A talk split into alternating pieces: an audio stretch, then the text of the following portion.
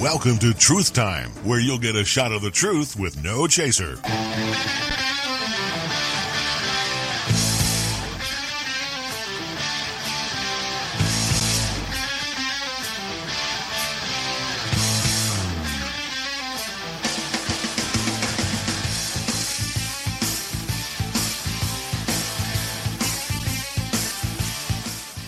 Back for more Truth Time.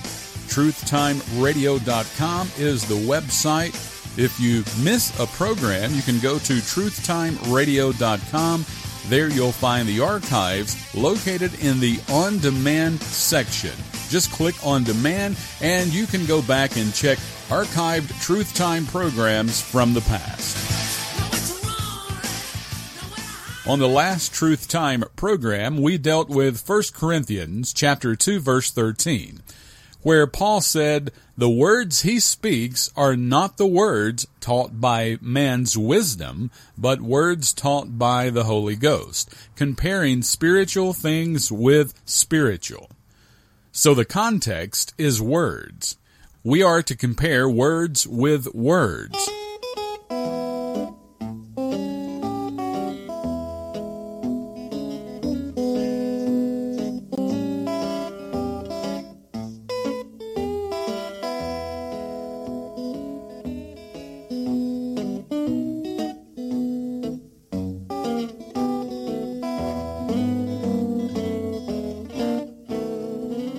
Last week we discovered that in John chapter 5 verses 28 and 29, Christ said, The hour is coming when all that are in the graves shall hear his voice and come forth. And they that have done good, they get the resurrection of life. And they that have done evil get the resurrection of damnation. What's interesting to me is the same man that will stand up and tell you that this is your salvation doctrine will also tell you that Ephesians 2, 8, and 9 is yours. If you just give that some thought, you should come to the conclusion that this simply cannot be. They cannot both be mine. They're diabolically different. This would go against the law of non-contradiction. These two passages stand in stark contrast to one another. One involves works of the flesh, the other is grace alone, a gift of God and not of works. This simply cannot be. You can't have them both. John is not teaching by grace are you saved through faith. John isn't teaching salvation is not of yourselves, it's a gift of God. John is not teaching that salvation is not of works, lest any man should boast. This is clearly works for salvation. And where are we in the Bible? John chapter 5. Let's see. There's chapter 1, chapter 2, and then comes chapter 3, John 3:16. And here we are, two chapters after, John chapter 5, and John is clearly teaching works as being a part of someone's salvation. Well, let's move on today as we look into the book of John a little further. Most that have read the book of John probably already know that Jesus performed many signs in the presence of his disciples. However, what some might not be aware of is why. What was the purpose of this? Our answer is found in John chapter 20 verses 30 and 31. Many other signs truly did Jesus in the presence of his disciples, which are not written in this book. Now listen to verse 31. Here is our answer. But these are written, that ye might believe that Jesus is the Christ, the Son of God, and that believing you might have life through his name. If you wanted everlasting life back here in the book of John, how did you get it? Three words. Through his name. Not by the shed blood of Christ and him being your substitutionary atonement. No, nowhere in the book of John will you find where, where God ceased to impute sins to all humanity. No, John wrote down exactly what Christ did when he came to the lost sheep of the house of Israel. And if the lost sheep of the house of Israel would confess him as their Messiah, the Son of God, they were promised everlasting life. Hopefully you got that. These things taking place in the book of John were not recorded so that someone could come along and start a denomination in the 17th century and claim to follow John the Baptist in water baptism. John the Baptist is an Old Testament prophet, and we say that with confidence while standing on the authority of Hebrews chapter 9, verses 16 and 17. You see, there is where we find out that where a testament is, there must also of necessity be the death of the testator. For a testament is of force only after, after men are dead. Otherwise, it's of no strength at all while the testator liveth. So listen, when you're reading the books of Matthew, Mark, Luke, or John, and Christ is still alive, then you can be 100% certain that you're not reading New Testament doctrine. The Bible plainly tells us without the death of a testator, you cannot have a New Testament. It's impossible. So would that not mean that on the other side of Christ's death, you're reading Old Testament doctrine? Don't believe me, check these things out for yourself. Hebrews chapter 9, verses 15, 16, and 17.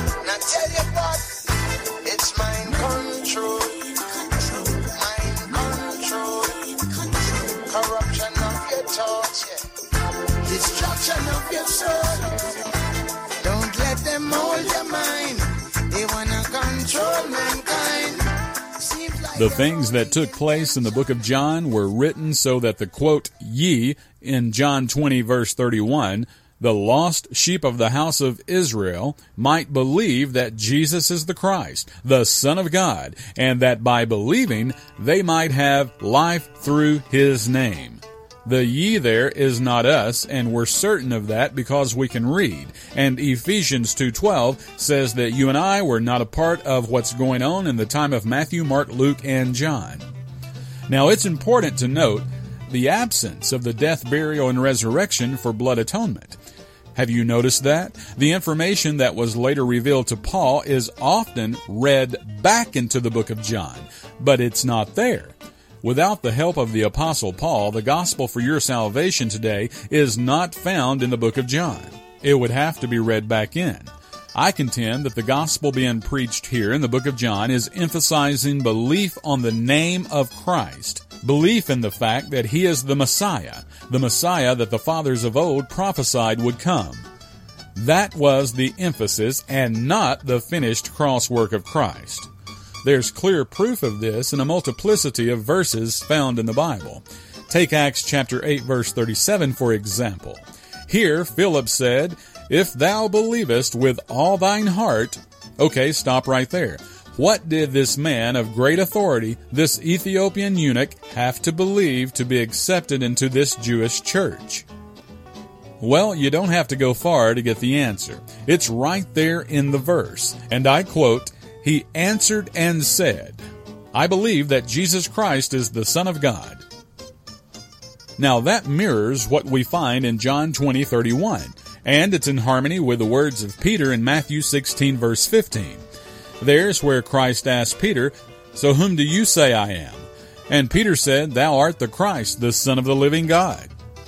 And it was only after the Ethiopian eunuch admitted that Jesus Christ was the Son of God that Philip then agreed to baptize him. The emphasis at the time was on the name and not the cross. And this water baptism was all about submitting to the baptism whereby Israel agreed with God that yes, this is the Christ, the Son of God. Do you see the pattern that's developing here? When comparing words with words, we begin to see truth. We see it clearly. This here also lines up real nicely with John chapter 1 verse 31, where John says that the reason he's baptizing with water is so that Christ would be made manifest to Israel. This gospel being preached back here was about salvation through his name, and not salvation through the death, burial, and resurrection. Nothing about all nations being justified by faith in the finished cross work of Christ. It's about one nation, the nation Israel, believing and confessing that Jesus was the Christ, the Son of God. And that had to happen first, and then the Gentile nations could go to God through His chosen nation. It's simply outstanding when we just believe the Bible.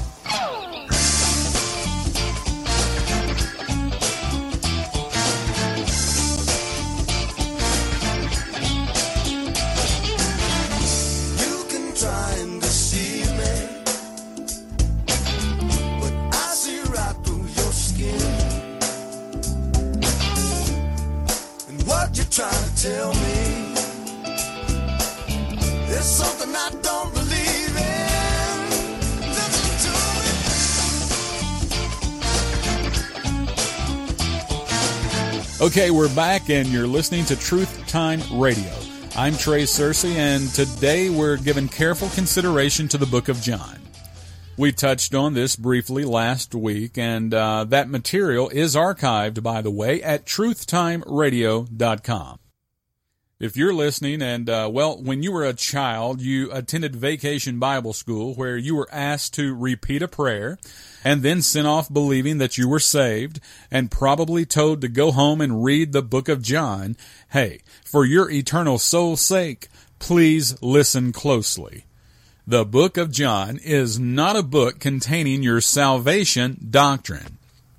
The book of John is an outstanding book and vitally important to a believer. But the book of John does not contain your salvation doctrine. This is why we're told to rightly divide the word of truth, the gospel of our salvation. This book, the book of John, has a tremendous amount of information in it that can be very beneficial for us today. We are not to chop up the Bible. All of the Bible is for you, but it's not all to you. All of the Bible is for you, but it's not all to or about you. In Ephesians chapter 2, Paul says there is something we should remember.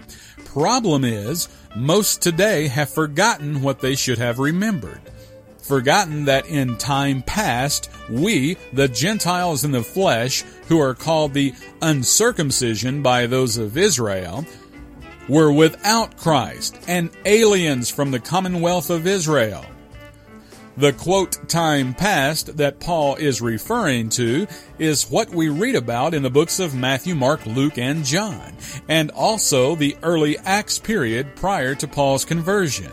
Paul was the first one saved and put into the body of Christ, and it is Paul that is our pattern for everlasting life. 1 Timothy 1:16. Now, before you start shouting at the dashboard or, or your computer screen, what about John 3:16? What about John 3:16? Well, let me explain John 3:16 and I'll do it according to the scriptures and not according to tradition or popular belief.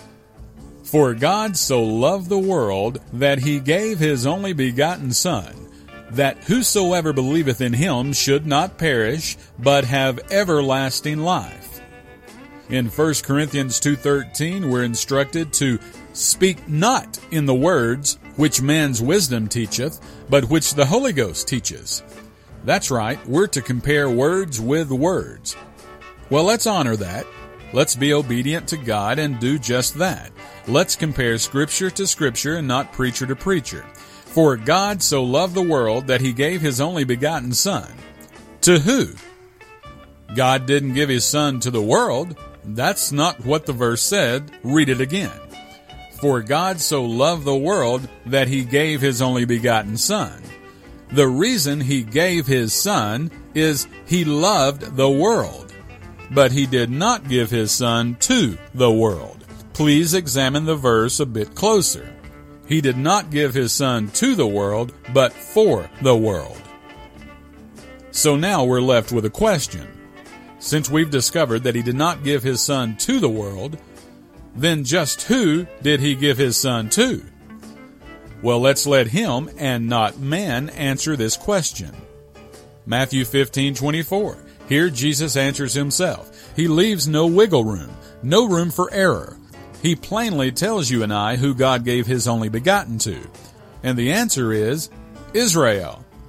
Christ said, quote, I am not sent but unto.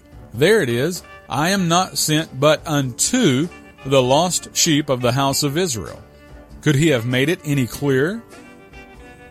For all these years, we've heard it taught that John 3:16 was salvation doctrine for today. When right there in the very next chapter, chapter 4 verse 22, was truth that was there all along, hidden in plain sight.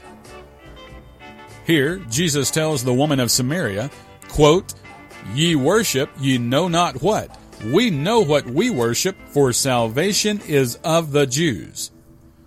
Just believe the Bible. How about that for a change? If Christ, in easy to understand red letters, says salvation is of the Jews, then guess what? At that time, salvation was of the Jews, just like he said. Not the Gentiles, not all nations, only one, only one nation, the nation Israel. Common sense tells us we're not going to find our salvation doctrine here. Our salvation doctrine cannot be here where Christ plainly said that salvation is of the Jews. It's simply not possible. Paul in Romans 11 tells us that Israel has been blinded and have fallen. They've been temporarily set aside. So if they're still our mediator, if salvation is still of the Jews, then we have a blinded mediator that has fallen. Thankfully, this is not true, and as Paul tells us, there is now one mediator between God and men the man Christ Jesus. 1 Timothy 2 5. How many times must the Bible tell us before we actually start believing this? Once, twice, three times? How many times? The evidence is everywhere. Here's another one for you. Romans chapter 15 verse 8. Write it down. Romans 15, 8. I mean, if you're going to keep on believing a lie, then you're going to have to completely disregard these verses. In Romans 15, 8, Paul says the same thing we've been reading. The same thing. Why is your church not teaching this? I, I don't know. Perhaps you should ask.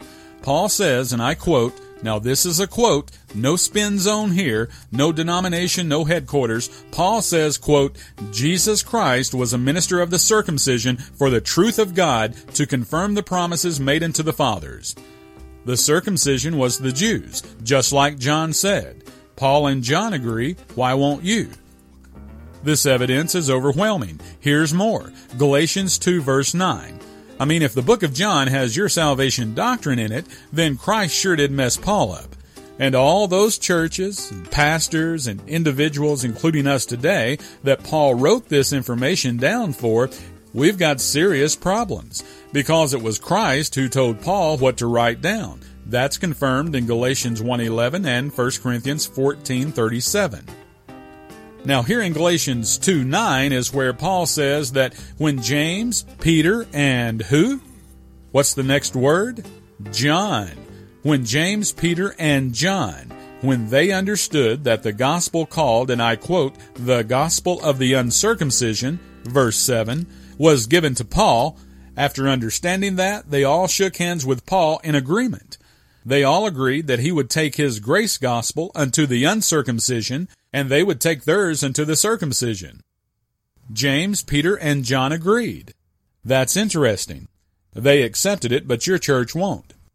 But now, you know it. If you're a Bible believer, you know that the book of John cannot possibly contain your salvation doctrine.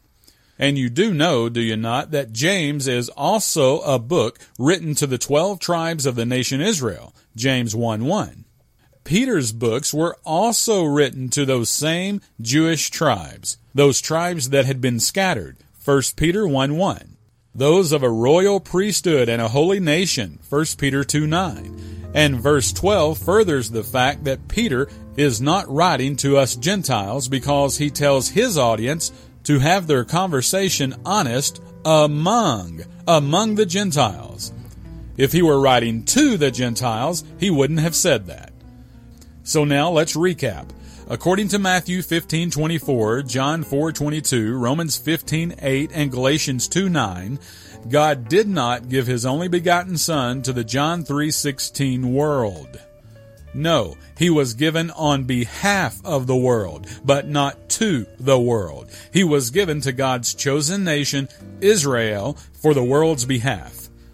And it was that nation that in time past the world could be saved through. Matthew 5:14 says, "Ye are the light of the world. A city that is set on a hill cannot be hid. If we honor the context, we see that the ye in the verse is clearly Israel. At that time, they were the salt of the earth, verse 13, and they were making sacrifices at the altar, verse 23, and in the future they'll inherit the earth, verse 5. The light of the world at the time of John 3:16 was Israel, but they are not currently operating as the light of the world. Israel today is predominantly atheist. For God so loved the world that he sent his only begotten Son to the lost sheep of the house of Israel, so they could become the light of the world. At that time, for a Gentile to be saved, they needed to go through Israel. And that's how it was. It no longer works that way, and that's why it's vital that you rightly divide the gospel that had the power to save then from the present day gospel that has the power to save today.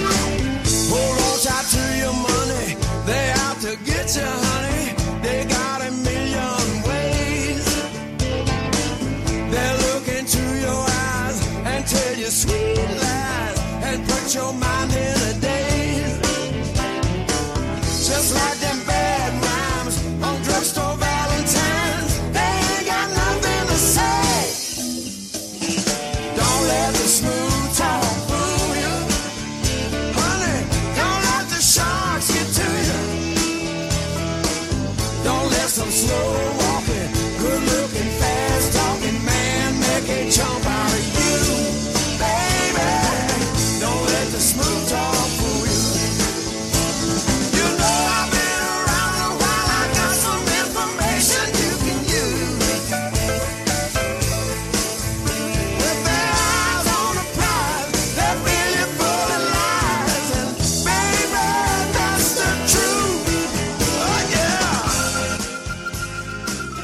Another noteworthy fact to consider.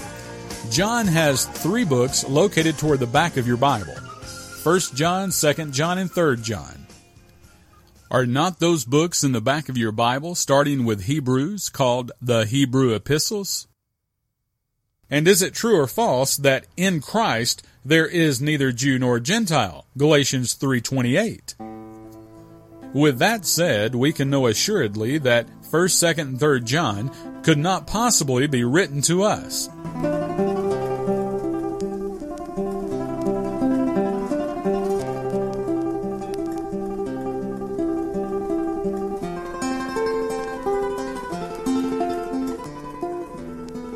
Think with me.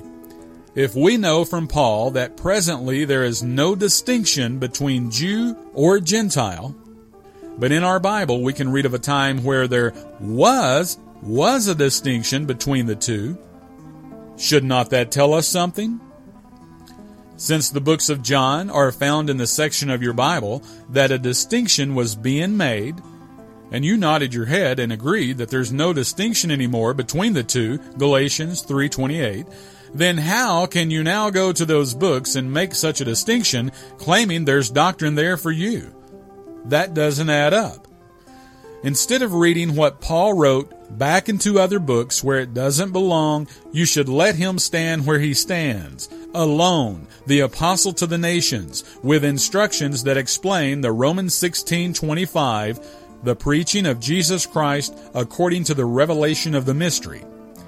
Doctrine for the church, the body of Christ, where there is now now, no longer a distinction being made between Jew or Gentile, male or female, bond or free. You cannot say there was no distinction between the two in any of the books of John. John 4:22 is clear that at that time there was indeed a difference between Jew and Gentile. I'll read it again in case you missed it. If you were standing there at that time, John 4:22 Jesus would have said to you, You worship you know not what, we know what we worship, for salvation is of the Jews. Sound like a distinction being made to you? That's right. You're not Israel, and he's no longer operating as anyone's Messiah. He ceased being a Messiah when they crucified him. He is now head of the church, which is his body, and he is now the Savior of all men by faith and no one has to come through Israel in order to get to God. That's a time past message and not for today. You cannot get saved that way today. Stephen called his Jewish brethren stiff necked and uncircumcised in heart and ears. He said they were resistors of the Holy Ghost. And Paul said that God hath concluded them all in unbelief. Now, we're not talking about the nation Israel on your map today. They're no different than you and I. All today come to Him by faith, by faith alone in His finished cross work. That's salvation for everyone on the planet today. At this time, God is no longer recognizing Jew or Gentile. No distinction. The Jews that we're talking about are the Jews of the Bible, and Stephen called them stiff-necked and uncircumcised in heart and ears. Paul said God concluded them all in unbelief. Now you tell me, does this sound like Israel is still in good standing with the Lord? No, they have fallen. No one comes up and under them and is saved by their program anymore. That's why the instructions of your Bible changed. They're no longer standing. Things changed and they fell. Romans 11:11 due to their blindness. Romans 11:25. We must respect the Bible's progressive revelation and the fact that what Jesus later reveals to Paul on the other side of the cross is not yet being revealed back here in the books of Matthew, Mark, Luke, or John. And Paul said that in him God chose to preach to us the unsearchable riches of Christ. Ephesians 3 8. Unsearchable because they cannot be found outside of Paul's epistles. But the reason there are those today who are so troubled in their Christian experience is because they're trying to operate with one foot in Israel's earthly kingdom program and the other foot operating according to the information that's been given to them by Christ through Paul. Considering that there are so many that are told to go home and read the book of John, is it really any wonder that they get confused about grace and works? Should it really surprise us that they would attempt to mix the two? That's what many have been taught, even though Romans 11:6 forbids it. The book of John does not have your salvation doctrine in it, and this becomes clear when we allow the Bible to speak for itself. Until next time, check out the website truthtimeradio.com. I'm Trey Cersey. And now, you know the truth.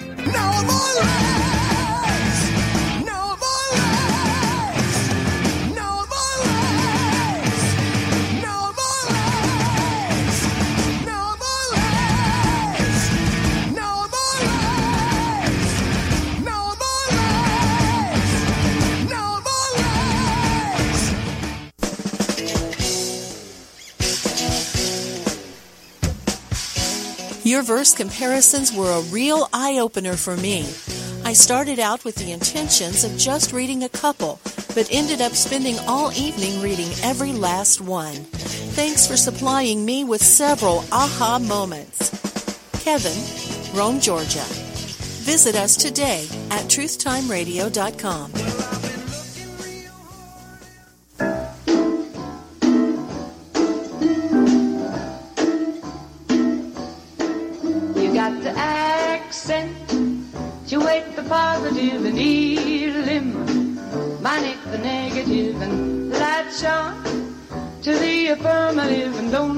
with Mr. In Between.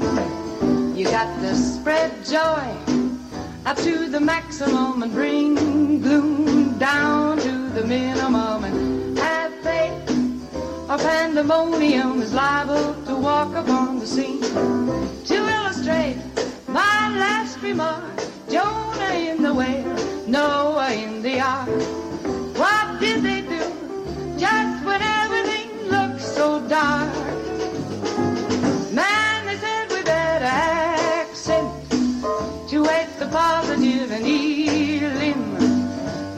the negative and latch on to the affirmative and don't mess with Mr. In Between. Truth Time Radio, the number one choice for Bible enthusiasts and critical thinkers. The interesting thing about truth is it's 100% verifiable. Truth does not have two sides. For a shot of truth with no chaser, visit truthtimeradio.com.